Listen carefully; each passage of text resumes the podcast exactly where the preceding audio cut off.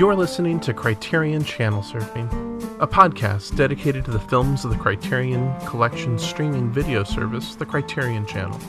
I'm your host, Josh Hornbeck. Stay with us as we start surfing the Criterion Channel.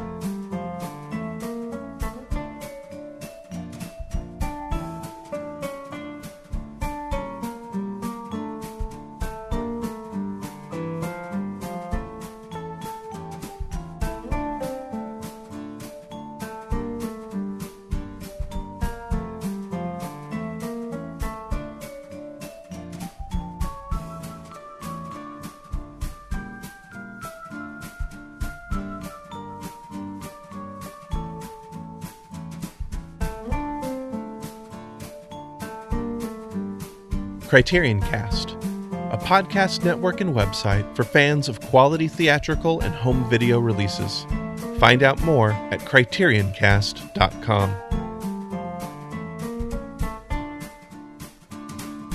My guest today is friend of the show, Michael Hutchins. Michael, thank you so much for coming on the show today to continue our conversation on the films of Carlos Saura. Thanks, Joshua. Yeah, let's do it. Let's get more into his films from his second decade of filmmaking. I know. Well, before we do that, let's do just a quick check-in. How have things been going for you? Going very well. Just hanging in there, trying to keep cool, of course, like everybody else in the world, I suppose. Yes. But other than that, watching movies and just enjoying my retirement now. Yes. Of course, I say that now. I've been retired for 13 years. So yeah. So you're just now starting to enjoy your retirement? No. I'm saying that as if I had just retired. Yeah. But believe me, I take advantage of retired life. Yes. Well, I have noticed that you have been doing a lot recently with Criterion's kind of digging into the history of Janus films. Yes. Do you mind sharing just a little bit about what prompted that kind of deep dive into exploring the history of Janus and what's been going on in their past? I think what instigated it was in the last year, I've noticed that Janus has gone back into distributing more often, more modern films, contemporary films. Mm. And of course, this new line is in a testament to that. And I think it was somewhere at the beginning of the year. And also I was instigated by trying to bring some content to Keith's group, Criterion Completion, on Facebook. Yeah. So I was adding some content to that. And it was almost like I went down the rabbit hole, and that pretty much led me into doing research online, just finding out the history of Janus films and come across some lot of interesting stuff. I do have maybe a couple dozen lists on Letterboxd. And if you read the notes, especially the head notes and the notes to the individual films, I would think it's a pretty concise but pretty detailed history of Janus films, the distributor we all love. What are like one or two things that you've found that have been really fun to discover? Well, what I discovered was Janus Films almost didn't exist. From 56 to 65, it was the leader in distributing art house films to America. And then by 65, when the Hollywood studios came in and kind of bought them out of the business by licensing films from Europe and Japan, that they couldn't compete with those pockets. So a couple of guys came in and said, let's turn it around. And they did. And that's the persons we all know, Saul Turell and William Becker. Yeah. The fathers of the two men who now own Janus Films and the Criterion Collection. That's great. Again, the history of these things, we think of it as being the static thing that we know now and kind of love now. Or maybe if those of us who are old enough maybe remember the Laserdisc days. Yeah. Well, I remember the days when they first started showing films on public television stations back in the 70s. Yeah. And it was Janus Films who introduced me to the whole world of art house. Even though I didn't know it, there was always that logo at the beginning of the film. It was a blue background with a yellow Janus logo, if you can recall that.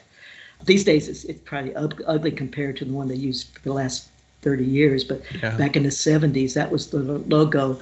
And that was the one that introduced me to the 400 Blows and Grand Illusion, and that's where I fell in love with art house through Janus Films licensing to public television stations. That's great.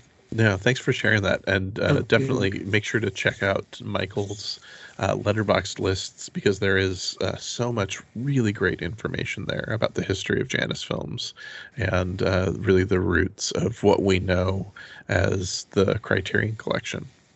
Well, before we really dig into our conversation on Carlos Saura, I do want to make sure to thank all of our Patreon supporters. Thank you so much for supporting the show. Thanks for making sure that the show can happen. I really do appreciate that. If you want to support the show, you can go to patreon.com/Josh Hornbeck. Supporters get early access to episodes, and you also get the Patreon bonus content on every episode. Michael and I just spent a good hour talking about the July releases for the Criterion Channel, and we're recording this on the day that Criterion announced the Janus Contemporaries line, and or the first three titles that were going to be released, and we spent some time talking about that as well.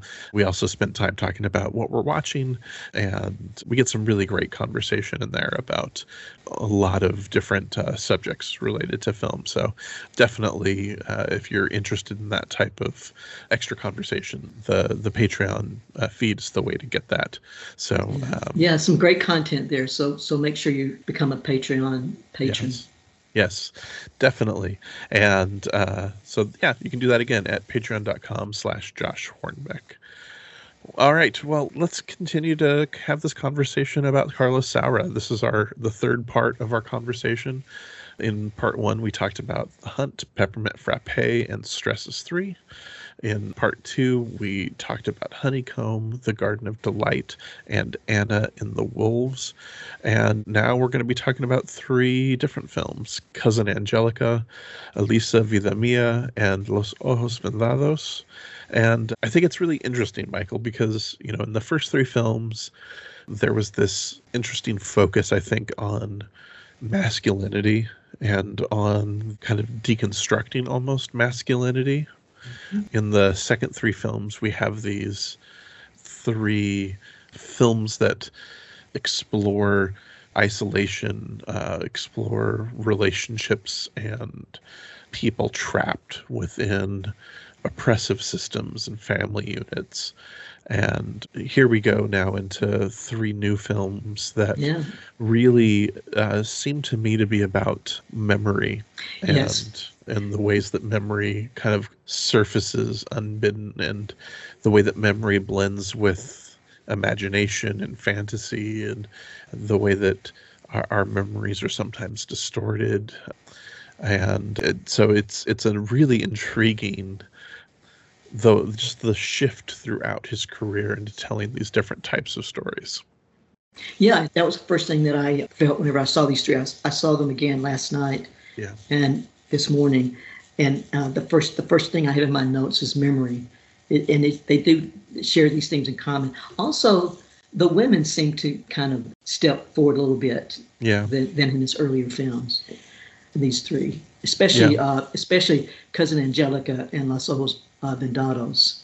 Elisa Vida Mia and Los Ojos Vendados, the last two, and both starring Geraldine Chaplin, his muse, his partner at this time, who wasn't in Cousin Angelica, I suspect, because at the time she was making Nashville with Robert Altman. Mm-hmm. So I'm not sure if maybe she could have played the part of Cousin Angelica at the time. Yeah. I can see her doing that, and I can see Anna Torrent playing her as a child too. Yeah. You know. Yeah. And but we'll get that in the later films. Yeah. That pairing. Yeah. Well, and also during this time period, in between Cousin Angelica and Elisa Vida Mia, this is also when Cria Cuervos was made. Yes. And that's his, what is generally considered to be his masterpiece, right? Yeah. It's the one that Criterion has released on disc in the mainline. And that's the one we won't be talking about today, because we're focused on these films that are only available streaming. But it's a great companion to these films, especially the way it was filmed in between these films. Yeah. Yeah. And I think we also chart the course throughout these three films of the we see the beginning of the end of Francoism. Yes. And up into those first early years. And I think that's interesting too, that we're in this kind of pivot moment within Spain. And I think that's fascinating to chart over the course of these four films, really, but the three that we're going to talk about. Well, because the first one here, Cousin Angelica, it seems to me the one that's more explicit in its depiction of Franco Spain. The others kind of move away from it, but of course at that time Franco was dead, and the new Republic had started. So yeah. Well, let's get into Cousin Angelica, and really kind of dig into this first one here. We have one of our favorite actors, Jose Luis Lopez Vasquez from The Garden of Delight, who is on his way to take his mother's bones to the family crypt. And as he drives along the road, he stops and gets out of the car to look at the city off in the distance. And as the camera pans around him, suddenly his car is an old 1930s car. Mm-hmm. And his mother and father come out of the car to meet him. And he still is himself as a middle-aged man, but they treat him as if he's a child. And he steps into his memories there. And this is something we see happen time and time again in the course of the film, is that he enters his memories in this really just incredibly fluid way as he is brought back to this pivotal time in his life when his parents took him to visit family far away from him in the middle of the Spanish Civil War. And it's a time when he fell in love with his cousin, who was around his age. There was a bombing at the school he attended, and several boys died. He discovers that his father is reviled by the rest of the family because the family were Francoists. Yeah. And his father was the Republican. He was fighting for the Republic, Yeah. And so you have all of this kind of this tension that's happening throughout the film as he explores his attraction to his cousin, who's now grown up and married. You have the cousin Angelica, her husband begins to play the part of the cousin's father, his uncle, in the past sequences as well. The cousin, as an adult, plays the role, I believe, of the aunt in the past as well. And you have this interesting blend of past and present, and you really see how these traumas from the past, when they're shaken loose, can really invade and permeate our daily lives. And I mean, it's a haunting film. I think this to me is my favorite of the three that we're going to talk about. Yeah, I agree. It's my favorite of the three as well. I had saw it last year when it first came to the channel, and so watching it again this time, I was aware of the conceit. And this conceit, I'd never seen it done by any other director of film, by having the adult actor play himself, and these moments of triggering these memories, I was more aware that they were going to happen. And so I kind of tried to pay attention to what triggered these memories. And what I learned is that almost every sense along the way is a trigger. For instance, the first one is like a location. He's out there in the middle of the desert, and he stops the car, and I guess just the location itself is what triggers it. And then other times, like he hears a song on the radio, and another one, he drinks a cup of tea, and that triggers a memory. So it's all these senses. With each step back into his childhood, there are these triggers. Yeah. And he makes an analogy of that, and actually says it out, as the character, about Proust's cupcake, which is Marcel Proust wrote about how even something like the taste of a cupcake can bring back a memory. Yeah, and I think there is this lovely fluidity to the film. Yeah. It feels so natural. It honestly reminds me of like a theater piece in some ways. This is the type of thing that I might see on stage. My background in theater if I was directing something that had to do with memory, you know, you would have the actor play the same character at different points in the person's life. And and you just don't get that as often in cinema. I'm trying to think now. I can't think of it ever being used that way. You can see it being used like to bring back memories, and you see the person as a younger version of themselves, but not really as themselves, you know. And so it, but the transitions are so natural, so smooth that that it can be almost, you're not really sure exactly where you're at. You know, like at any certain moment, is this here? Is this there? Was this then? Is this now? And, it's disorienting at times, right? Yeah. That's good. I think about there's a sequence where he and his cousin are on the roof. Oh, yes. That to me is the one that stands out to me the most. You know, so over the course of the film, he has been staying at a hotel and he buries his mother and is getting ready to leave, but he decides to come back because there's just a lure that he can't quite leave. And so he stays with his aunt and his cousin and her family live below.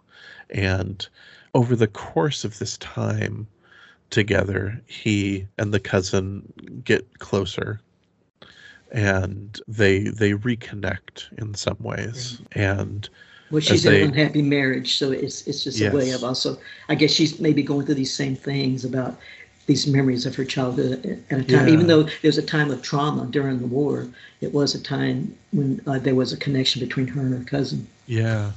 And they sit on the roof together and share a kiss. And suddenly we hear the cousin's husband calling out to Luis, the main character. And for a moment we think, oh no, the husband has caught them and there's going to be a reckoning. But then the husband becomes Angelica's father. Exactly. And he's calling Angelica in. And you notice it in Luis's performance first, because it's this moment where he stops being the middle-aged man and just in the way he carries himself, in the look on his face, he suddenly becomes the 9-year-old, 11-year-old boy that he was back then. The way he stoops and carries himself, the way he shuffles. It's just this brilliant performance by him that does remind me of his performance in The Garden of Delights. But it's so precise, everything that he's doing. He's very expressive, just everything in his eyes. In that particular scene, do you think that once he's called in by his uncle, or his cousin's father, I guess that would be his uncle, right? Yeah. Does he leave the attic, or is he must be standing there waiting for the elder Angelica to come into the attic from the roof? Because when we see the younger Angelica walks in, that is the moment that just a brilliant moment. Probably one of my most, except for the last shot of the film, that's probably one of my most brilliant just moments of the film. Mm-hmm. Yeah. Yeah, it's really remarkable the way that this moves and lets us sit with the way memories can consume us while we're preoccupied with something. Again, I think that so many of his films are about Spain's desire to forget. They're about the desire to not acknowledge the past. Yes. And so being unable not to. Yeah. And so when the past just comes rushing back in, it's a flood of emotion. It's a flood of terror at times. It's really, really, I think this is one of those films that captures so many of the themes and ideas and concerns that Saura has been trying to explore for so much of his career. Mm-hmm. Oh, and then the scenes in the church where the priest is talking about how long eternity is for that child who never was saved because what happened to him, and he died before he could be saved. You know, that's just a haunting scene. And then, and what's unusual is you see that scene first from a different point of view at the very beginning of the film. You don't know what's going on, and it looks very performative. It's almost like the camera set up. We're going to film this scene. where the explosion takes place, where the bomb drops, and we see the children's reaction, but then we see it like they are actors actually going through the scenes as director Saura is going through the motions. And then we see it again in his memory as part of him going back into the school and that lecture by the priest. Yeah. Oh, God. And then the dream he has about that tortured nun. Yeah. Wow. Yeah. Yeah. It's a lot of great scenes. It's a really remarkable film. Yeah. I'm really struck by, again, the performances and how many little digs are added in throughout. There's the moment of one of the sequences in the past in which Angelica's father has broken his arm at the front, or has injured his arm, and his arm is now in a cast that is mimicking the fascist salute. Oh, yes. And so it's very funny, but it's also really chilling at the same time. Yeah. So you get all of these little moments there that are really, really chilling and very darkly comic as well. Well, I know you researched reaction to the film. I didn't go that far into it. But this didn't seem as implicit an attack on Franco than in others' films were. But from reading your notes, you can tell us what was the audience reaction to this film. Yeah, so just in doing a little bit of research on it, so it had already passed the censors. They had done some cuts. There wasn't much censorship at this point in Franco's regime, but there was enough that they had to tone a few things down. But once it was released, there was just angry vitriol from the right-wing press, condemning the film, condemning Saura, condemning everyone involved with making this film happen.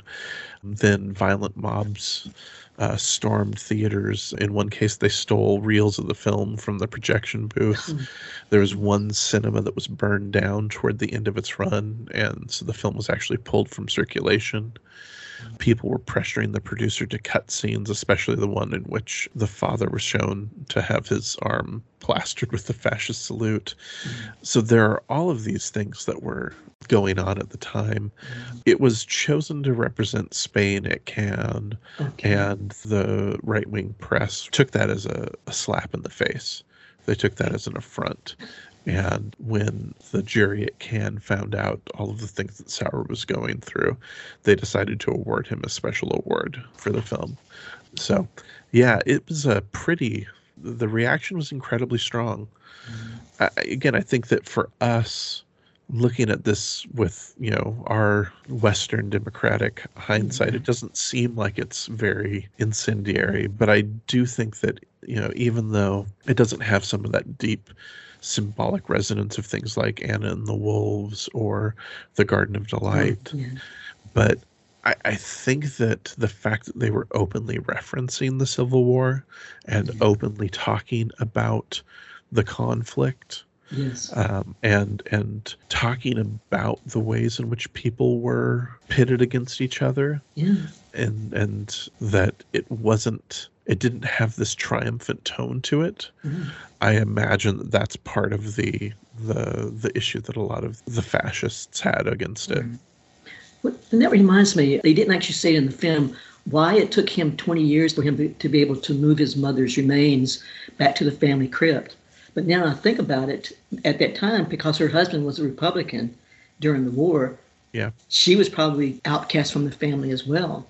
Yeah. And that's why it took that long for her dying wish to actually be fulfilled, which is what we see at the beginning when he brings her bones back to the family crypt in Segovia. Yeah.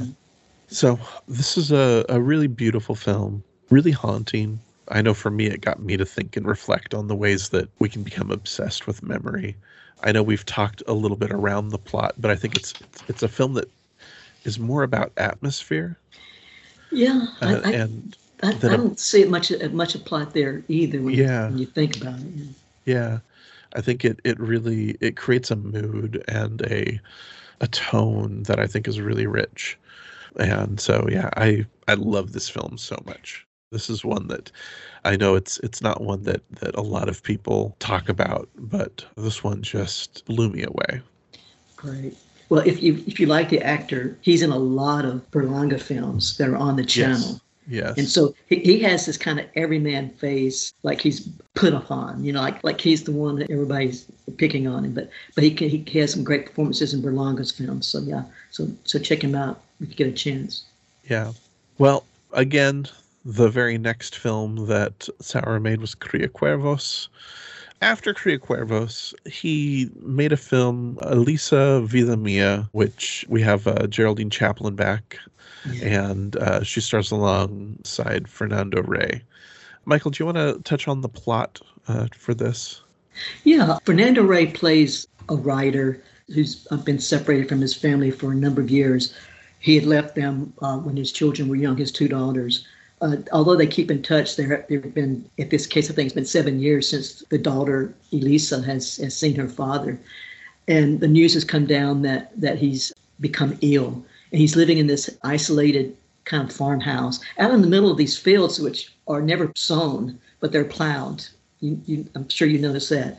But he's out there in the middle by himself. And so the sister and her husband and Elisa, the younger daughter, they decide to go see him. Well, at a certain point, Elisa accepts her father's invitation to stay with him, I guess, and probably a need to connect, knowing that maybe he won't be around long. And also, we also learn that she's having trouble with her husband, who she suspects is having an affair.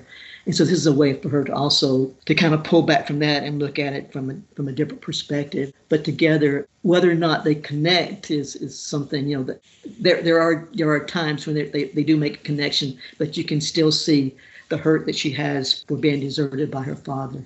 In this case, Fernando Rey he's amazing. You know, we all know him from the Buñuel films at this time. He was like the go-to actor for Buñuel. But looking at this film, and I think I've discussed with earlier films by Saura that they have this Buñuelian quality to them. But if anything, Elisa Vida Mia, it's his Bergman film, if you ask me. It reminds me so much of Autumn Sonata, in that there's a connection between a reconnection between a parent and a child, as we had in that Bergman film, and this seems to be of the same cut. Yeah, I think once again, you know, we have these memories and fantasies intruding and poking their heads up throughout.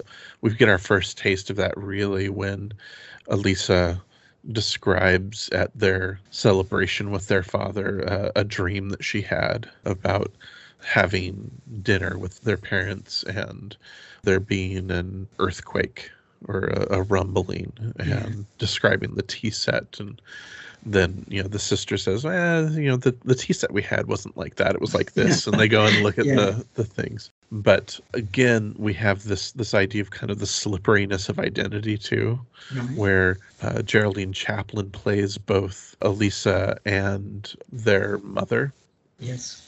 And I also found what I found really fascinating about this film was how it would slip into memory or it would slip into fantasy. And it took a moment for us to know and to orient ourselves to whose perspective we were in. Yes. Were we in Luisa's memory, the father's memory, or were we in Elisa's memory? Mm-hmm. And it's compounded by the fact that he's writing this book, right, that he claims is a memoir. Right. But not told from his point of view. Exactly. It's told from her point of view. Yes, yes. And the film opens with this narration read by a man about, you know, I hadn't seen my father in 7 years, and when my family told me he was sick, I decided I'd go out and visit him, and it was a good way for me to get away from my relationship. And so you think, at least me, when I'm watching it, I've started thinking, okay, we're going to meet a man who's getting away from his estranged wife. And then you realize, no, this is actually her story. He's writing this from her perspective. Yeah. In which she accidentally she goes to his room and starts reading it without his knowledge. You know? Yeah. And I think the thing for me that I found really fascinating was that, yeah, she does actually have a moment to confront her spouse, her husband, Antonio, One of her biggest frustrations and complaints to him is that he doesn't understand her. He doesn't know who she is. And the moments that we see her reading her father's manuscript, there isn't the sense, at least I don't get the sense, that she's angry, that she feels like she's being violated or that her privacy has been violated, but that she actually feels like her father took the time to try to understand her. Yeah, here's someone who understands me, and that's... And try to connect. Yeah, right. And try to get who she was as a person, which is something that her husband was, who had been with her for so long, refused to do. And I find that really compelling. Yeah, I agree. It's something about the narration itself that's kind of jarring to start with. Yeah. But then when you get into it, and then it's being read by a man, but at this point, as it goes along, you know it's from her point of view. So that's another conceit by Saura that I've never known anyone else to use in their films. Well, and that narration is then repeated multiple times throughout the film, and it alternates who's reading it. Sometimes it's Geraldine Chaplin reading it, sometimes it's Fernando Rey reading it, and again, it's that kind of slipperiness. This is a film that I know that for me I need to rewatch a few more times, because I think that there are so many other layers to it, and it'll be the same for the next film too, that I think that these are films that he's continuing to play with consciousness, with memory. There are so many little moments of fantasy.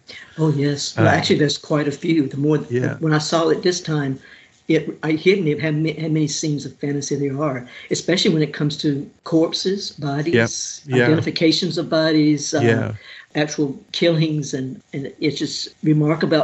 Whose fantasies are they? Is these Elisa's fantasies? You know, a couple of them, of course, you can identify as being hers, but then there's the one about her mother, believing her mother, after her husband disappeared, well, Elisa's father had disappeared, going and identifying a body, which is obviously Fernando Rey. We know that's Luis there. Yeah. But she denies that's her husband.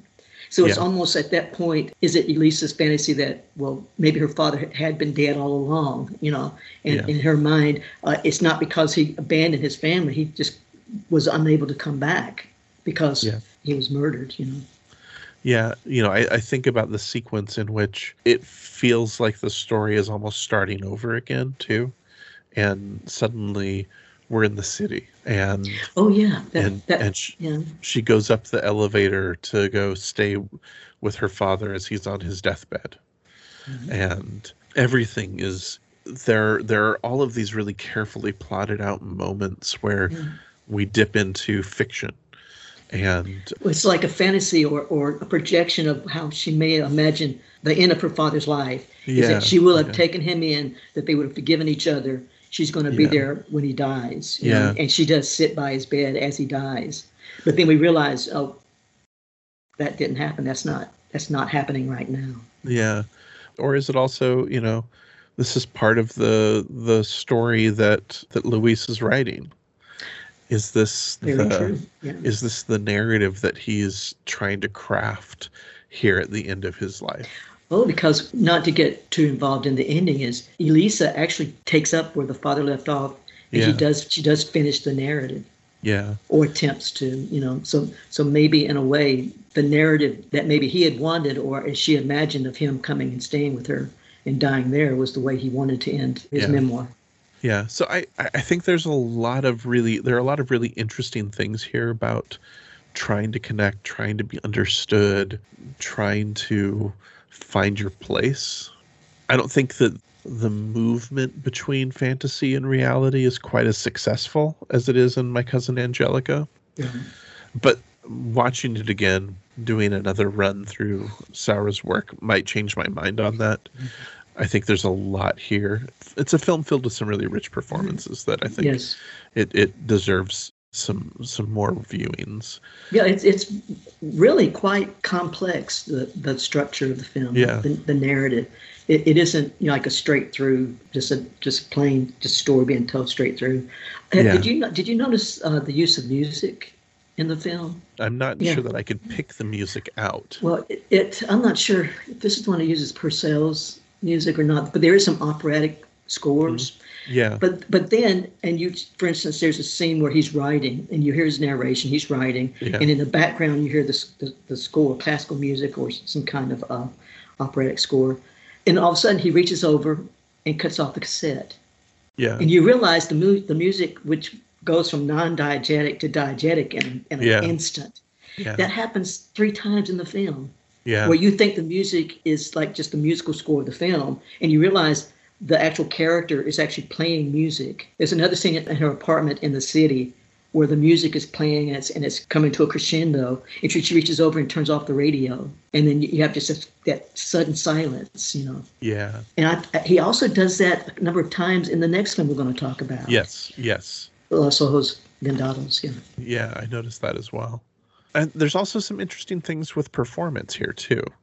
We're beginning to move into a phase of his career where performance becomes more a feature in his films. And that's one of my notes for the next film.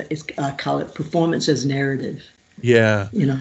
And we start to see the first glimpses of it here as Luis is teaching a class of school children and directing them in a play. And when he gets ill, Elisa takes over for the kids. Mm-hmm.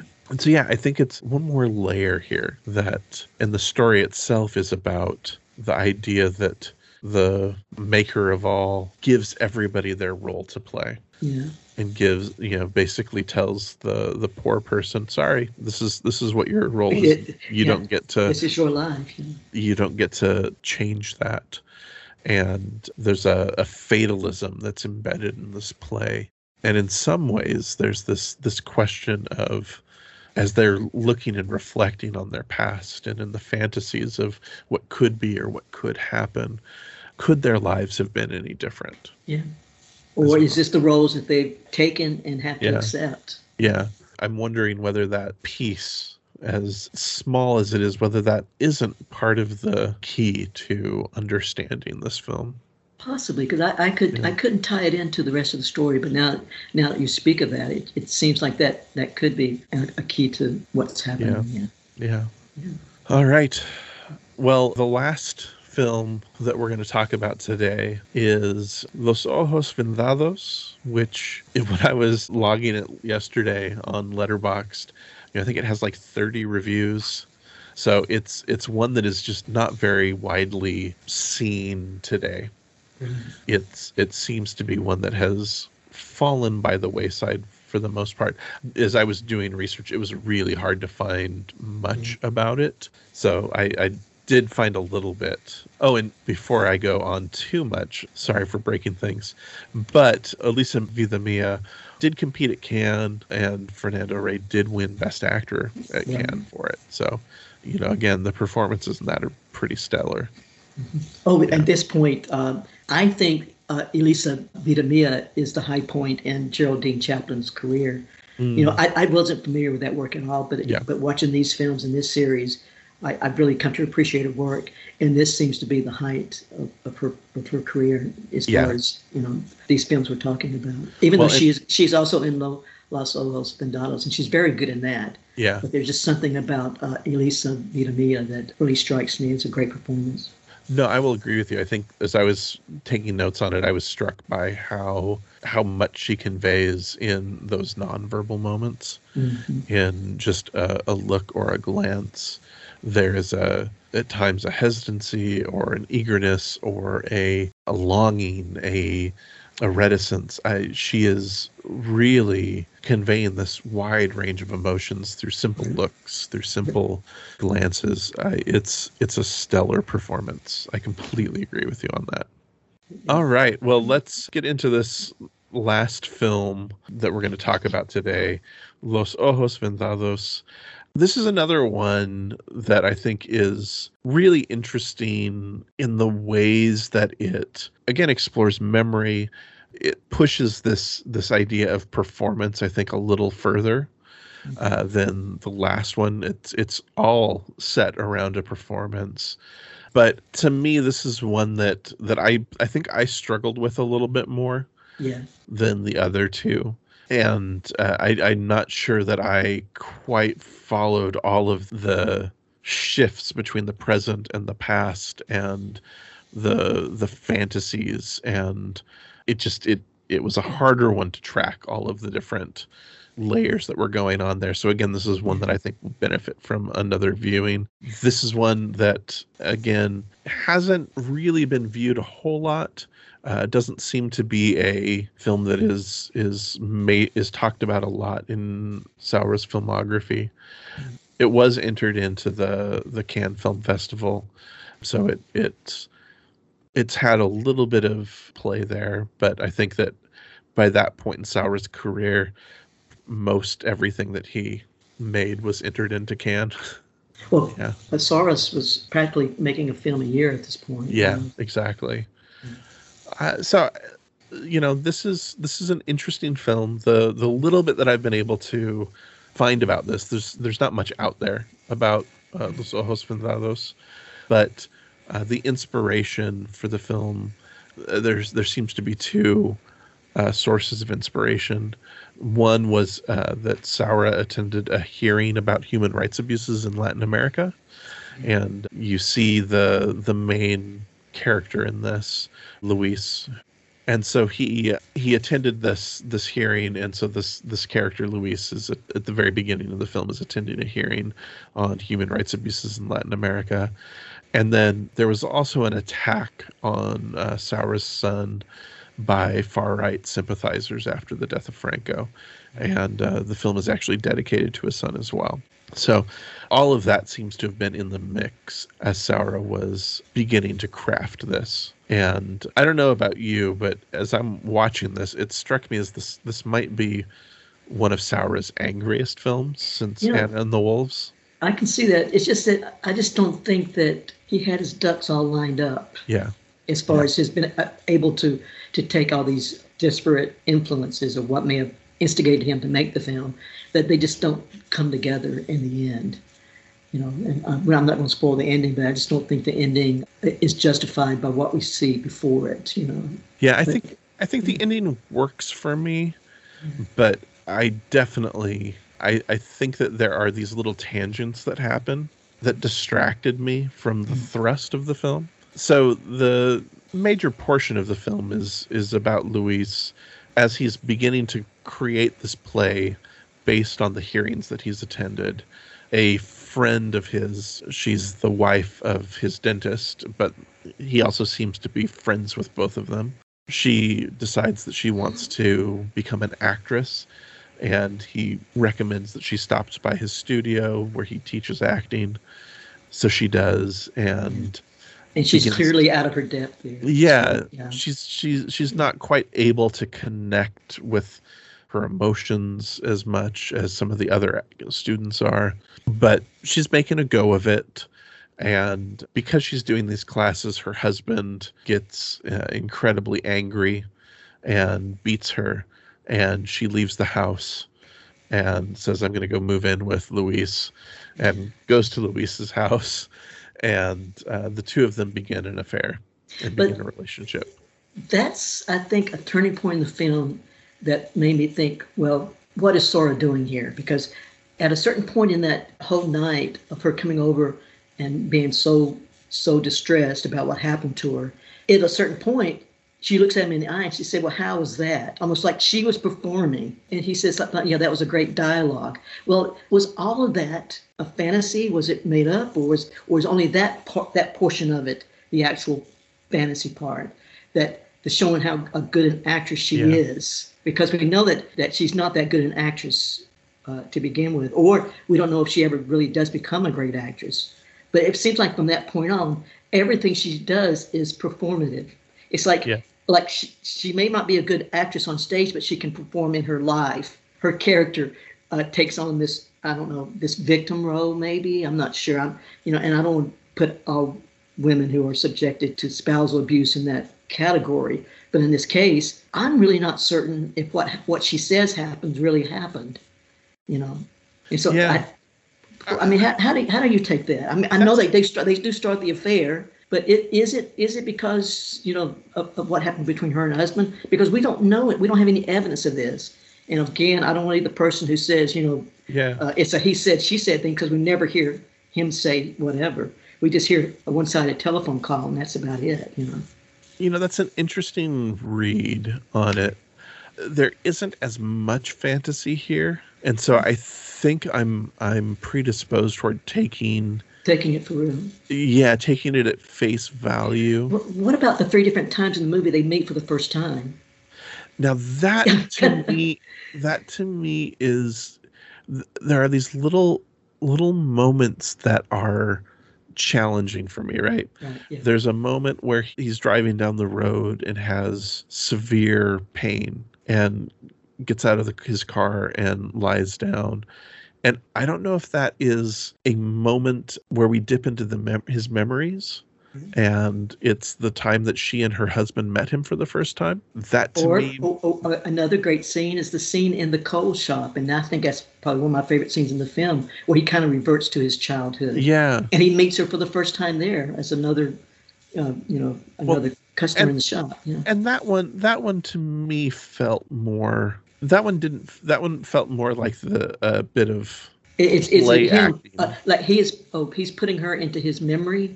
Or you think in this case, she did come in there and they were performing for the shop owner. I think at the beginning they were performing for the shop owner. Okay. As they leave the house together, and he goes to visit his old employer, and he's just finished, you know, telling her about his past, and then he goes and confronts his old shop owner and talks about the conditions there, but says, you know, don't worry, you were a really good boss.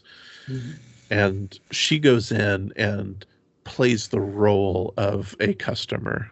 Mm-hmm. And in the present, he says, no, we don't have any of these, you know, olive pit charcoal. We don't have any of this charcoal really anymore. Mm-hmm. And then when he goes back down into the coal pit, that's when he descends into his memories again. Right.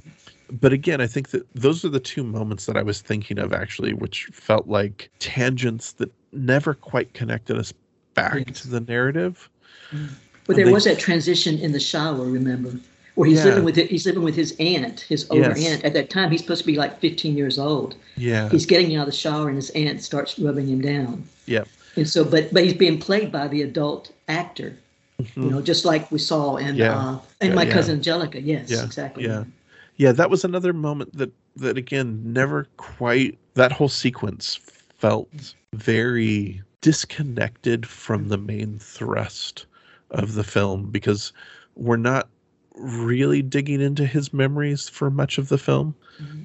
And I think that would have been a fascinating take, his story about his childhood and his like, becoming almost like a servant, you know, or like almost like a Dickensian character, you know, having to build his way up out of his poverty, you know. Well, and I think that, you know, there may be something in there, again, with more viewings, there may be something in there about, this comes all after this idea of sense memory and describing a sense and describing what it is to go through your memories and to express your memories. And, you know, many of these class sequences feel like maybe more grounded versions of things you'd find in Out One at times, or shorter versions of that at times.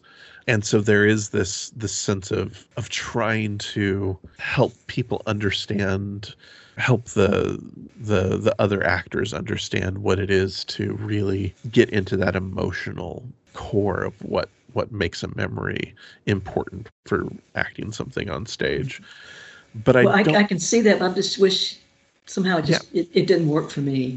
It never connected to the main thrust of the dual narratives, which the two narratives that we're really following are his relationship with Amelia and the attempts to produce this play, which we haven't even really discussed the fact that he's being threatened constantly. Oh, yes. And that's basically, I guess, the plot of it that eventually plays itself out.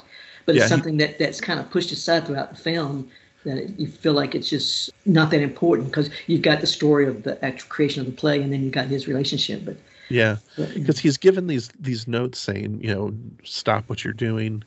Mm-hmm. You know, we don't want you talking about mm-hmm. this. You've been born. This is your last chance. Yeah, and that is the real kind of crux of what he's pushing against there.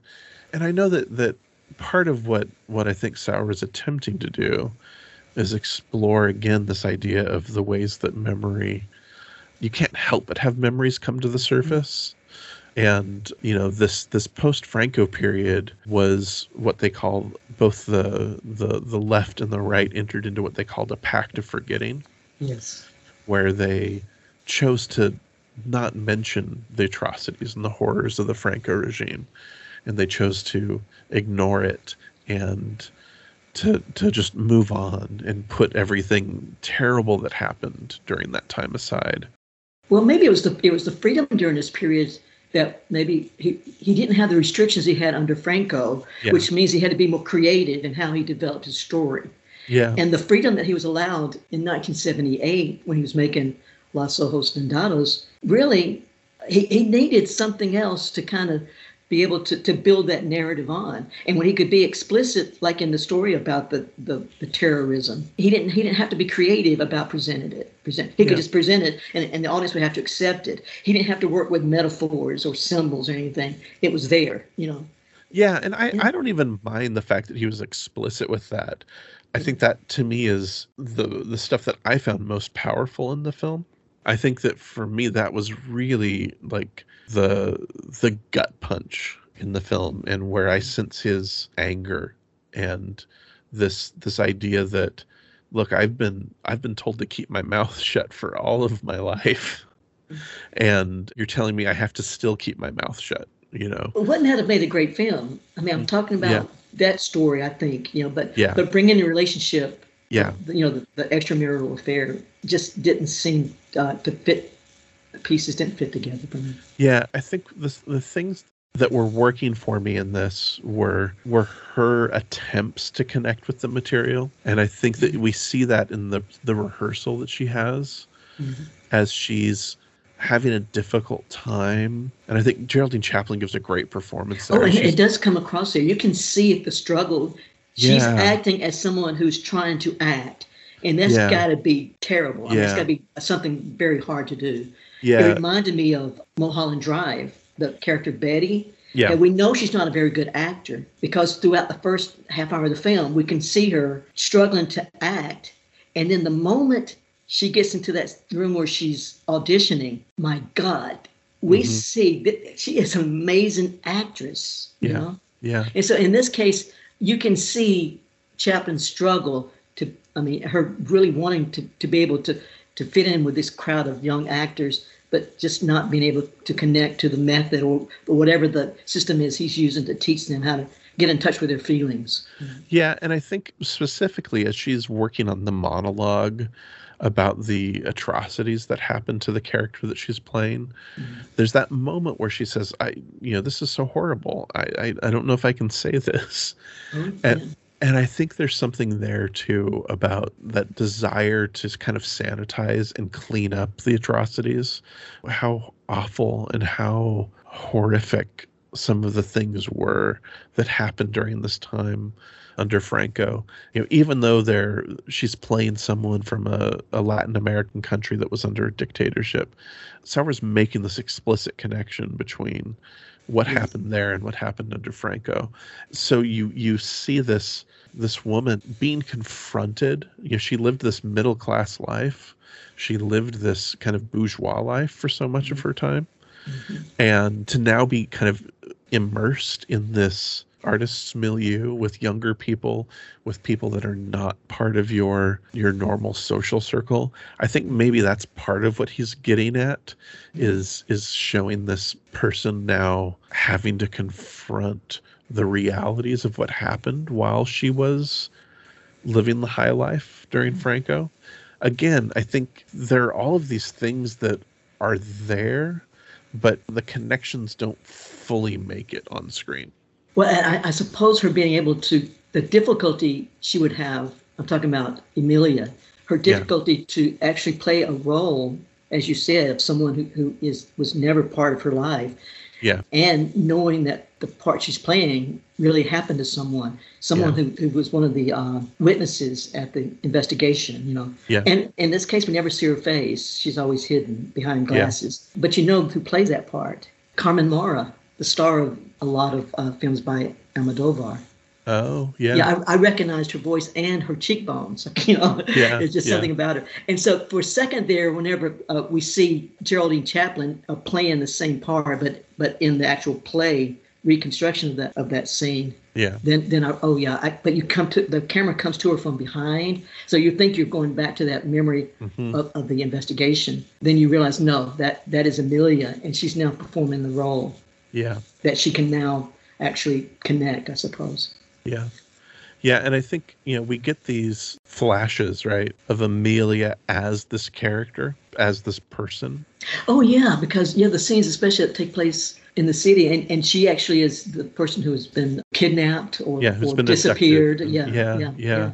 And who's being tortured and who's being interrogated. And you have also, there's one sequence in which we don't hear any dialogue, but we hear the dentist's drill. Yeah. Of her husband instead. And so I think in some ways we're also seeing the artistic process happening there too. Mm-hmm. We're seeing her learning how to connect with this character abstractly.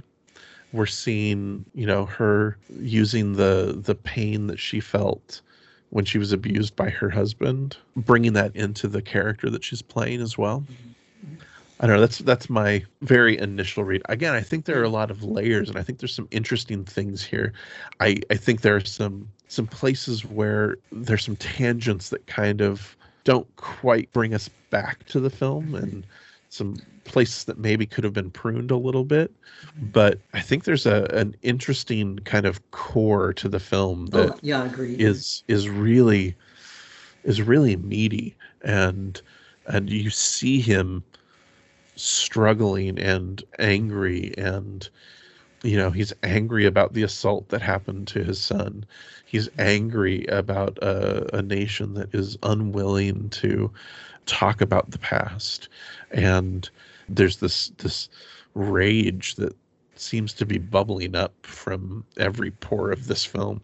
But I think it shows a difficulty of Carlos Saura making a film about the creative process and not being able to step back and see it as, is it a work of art he's creating? And you see that in a lot of directors or other people who try to bring across the creative process. Yeah. And that's got to be one of the hardest things for an artist to do. The artist creates the art, but they can't explain the process. And I think in this case, Saura was trying to explain the process.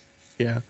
Again, talking through this with you, I think I see more about the ways that Emilia was attempting to connect.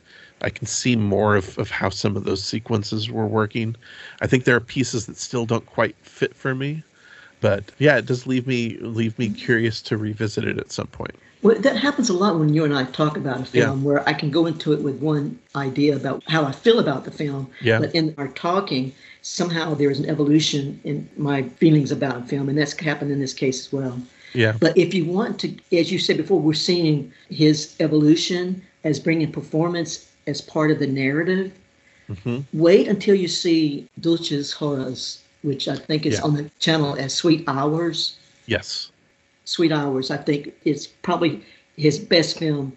Well, it was lead into his flamenco films, of course, because that's all about performance. But in this, it shows, in those cases, it's like dance into a performance, into a film. In this, you have a film director making a film about his past and using that as the narrative of him exploring his own memories. Yeah. As I look at his filmography, the next film up in his filmography is Mama Turns 100. Yeah. Then we've got De Prisa De Prisa. And then we've got Blood Wedding. And then we've got Sweet Hours. So that was around the same time as his first flamenco film. Yeah. And so we've got this kind of, this really interesting stretch here that I'll be really curious to talk a little bit more with you about, especially because I think De Prisa De Prisa is almost, you know, a neo-realist. It feels very, you know, I think most of the people that he worked with in that one were non-actors. Mm-hmm. And to move from that into the documentary Blood Wedding. And it's been a while since I've seen that. I, in fact, that's the oldest film I can think of his that's on the channel. It's been there since the days of Hulu. Yeah. So it's been maybe 8 or 9 years since I've seen it. Yeah. So it'd be interesting to recheck on that. Yeah. So, yeah, it'll be fun. I think our next conversation on his films are going to be great. Yeah. Yeah. So have you decided which group we're doing? I know that Blood Wedding, of course, is a Studio Canal film that they've not gotten the license back yet. Oh, yeah, no. The next ones that we've got, our next two, will be the last in our Carlos Saura. So we'll be doing De Prisa De Prisa and Sweet Hours. Oh, and then we could just wrap up his career. Yeah. Yeah, in those films, those 9, 10, 11 films, yeah. Yeah. Yeah, so it'll be the ending to the Carlos Saura conversation. Oh, yeah, I want to mention something about in Los Ojos Vendados, how he uses sound again. Oh, yeah, There's certain points where there's a narration. It's a, what do you call it, speaking over the scene. It's offstage narration. Mm-hmm. And then all of a sudden you realize the camera goes to the actor and they have been speaking. They are actually narrating it to themselves, you know. Yeah. They're not actually directing it towards us, like eye to eye, but there's no one else around, you know. So it's like it becomes from narration, it becomes camera dialogue. Yeah, you know? It becomes direct address, kind of. Yeah, yeah. That happens a few times in this last film. Yeah, he's using some really interesting, again, more theatrical techniques, which I find really fascinating. He's really broadening his means of diegesis, his way of telling a story. Yeah. Because starting back with something like our first film, La Casa, The Hunt, that was pretty straightforward in him telling a story. But then with each successive film, we're seeing different ways he's experimenting, sometimes more successful than others, in ways of narration. Yeah. Yeah, definitely. Well, Michael, this is always a pleasure to talk with you about these films. Oh, my goodness. I'm looking at the clock now. We really, this is going to be a long one for our Patreons, I know. Oh, I know. This is good. It's been a while since I recorded an episode. So. Oh, yeah, it was great. I appreciate it. Good to get stuff in for them. So, yeah. Well, before we wrap up, I do want to once again thank the Patreons for supporting the show. Thank you again so much for everything that you're doing to keep the show running. And I want to thank our home network, Criterion Cast, as well for giving us a place to get the show out there for people. So thank you all. And Michael, again, thank you for joining me. This has been a lovely conversation. It has. Thank you, Josh. Yeah. Where can people find you online? I am on Letterboxd. Just look up Michael Hutchins, one word. I'm in a lot of the Facebook groups, Criterion Now, Criterion Channel Club, of course, and Criterion Completion. So look up any one of those. Awesome. Thanks again, Michael. This has been great. Oh, you're very welcome. Thanks. Great. You can find Criterion Channel Surfing at CriterionCast.com and our website, CinemaCocktail.com. And you can subscribe on Apple Podcasts, Stitcher, or wherever you get your podcasts. You can also find the show on Twitter, Instagram, and Facebook by searching for Criterion Channel Surfing. If you'd like to continue the conversation, join us in the Criterion Channel Club Facebook group or send us a message at CriterionChannelSurfing@gmail.com. You can find me on Twitter, Instagram, and Letterboxd at Josh Hornbeck. Our logo was designed by Doug McCambridge of the Good Times, Great Movies podcast. You can see more of his design work at dpmdesigns.com. Criterion Channel Surfing is a proud member of Criterion Cast, a podcast network and website for fans of quality theatrical and home video releases. Find out more at CriterionCast.com and support the work of Criterion Cast at Patreon.com/CriterionCast. Criterion Channel Surfing is listener supported, so please consider donating to the show at Patreon.com/Josh Hornbeck. For just $5 a month, you get early access to all regular and bonus episodes of the show. And for $10 a month, you'll have the chance to give my guest and I a film to discuss on a special Patreon-only bonus episode. Thanks for listening. Criterion Cast, a podcast network and website for fans of quality theatrical and home video releases. Find out more at CriterionCast.com.